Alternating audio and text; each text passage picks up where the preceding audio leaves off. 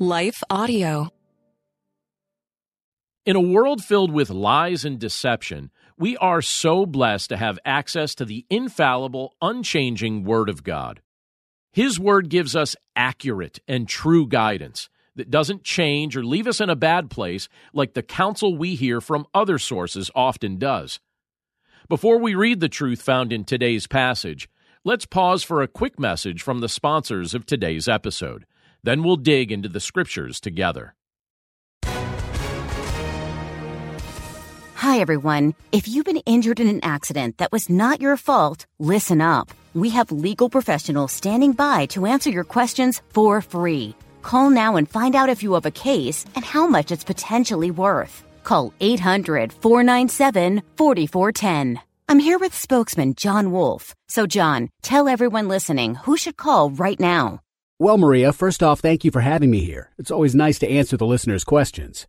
Now, as far as who should call in, anyone who's been injured in an accident and think you deserve compensation, give us a call right now. 800 497 4410. You'll find out if you have a case and how much it's potentially worth. Thanks, John. You heard it, folks. Take advantage of this opportunity and call now. 800 497 4410.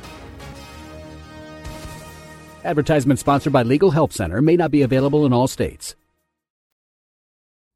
You're listening to Daily Devotions with Pastor John.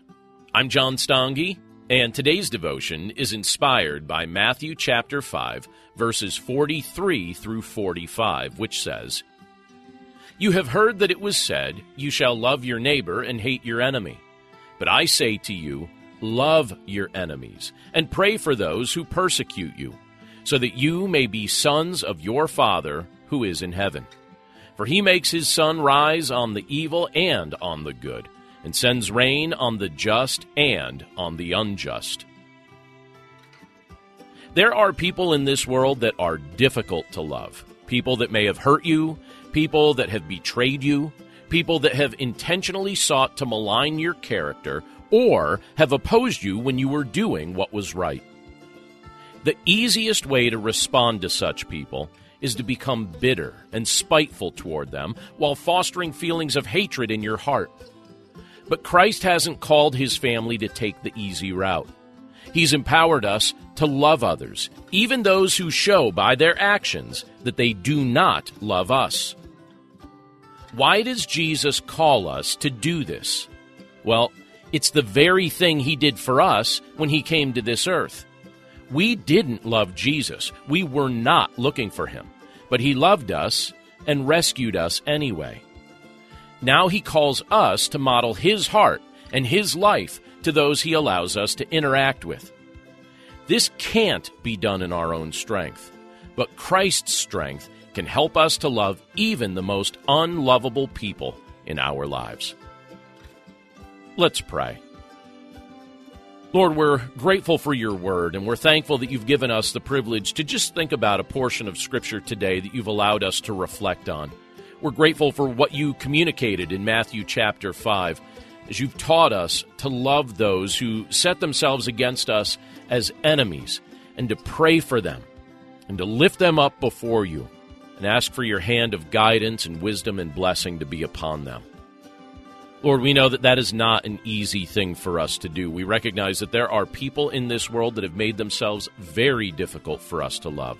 There are people that have hurt us. There are people that have betrayed us or maligned us or just done things that we have found so deeply and personally offensive that it seems almost impossible to love them back. But Lord, you call us to do impossible things. You call us to love people that have made themselves so unlovable and so offensive to us.